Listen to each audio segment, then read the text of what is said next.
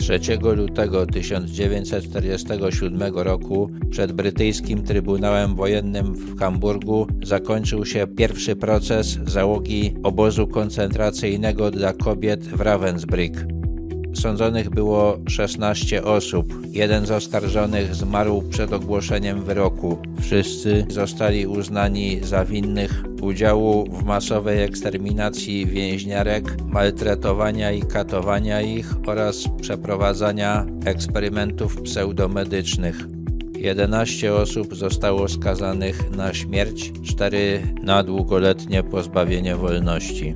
Po tym pierwszym procesie odbyło się jeszcze sześć. W sumie osądzono 38 osób, w tym 21 kobiet. Sąd wydał 19 wyroków śmierci, z czego 16 zostało wykonanych. Dwoje skazańców popełniło samobójstwo przed egzekucją, jedna została ułaskawiona. Komendant obozu Fritz Zuren i odpowiedzialny za organizację przymusowej pracy więźniarek Hans Flaum zostali ujęci we francuskiej strefie okupacyjnej i tam skazani na śmierć i straceni.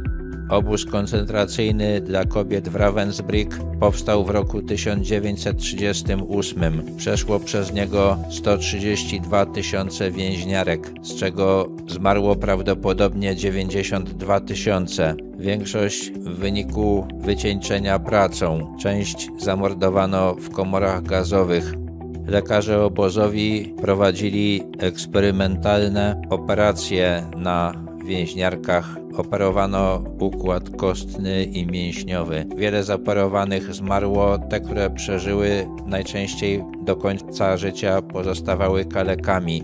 Najliczniejszą grupą narodowościową w obozie były Polki. Trafiło ich do Ravensbrück około 40 tysięcy, najwięcej po powstaniu warszawskim. Przeżyło 8 tysięcy.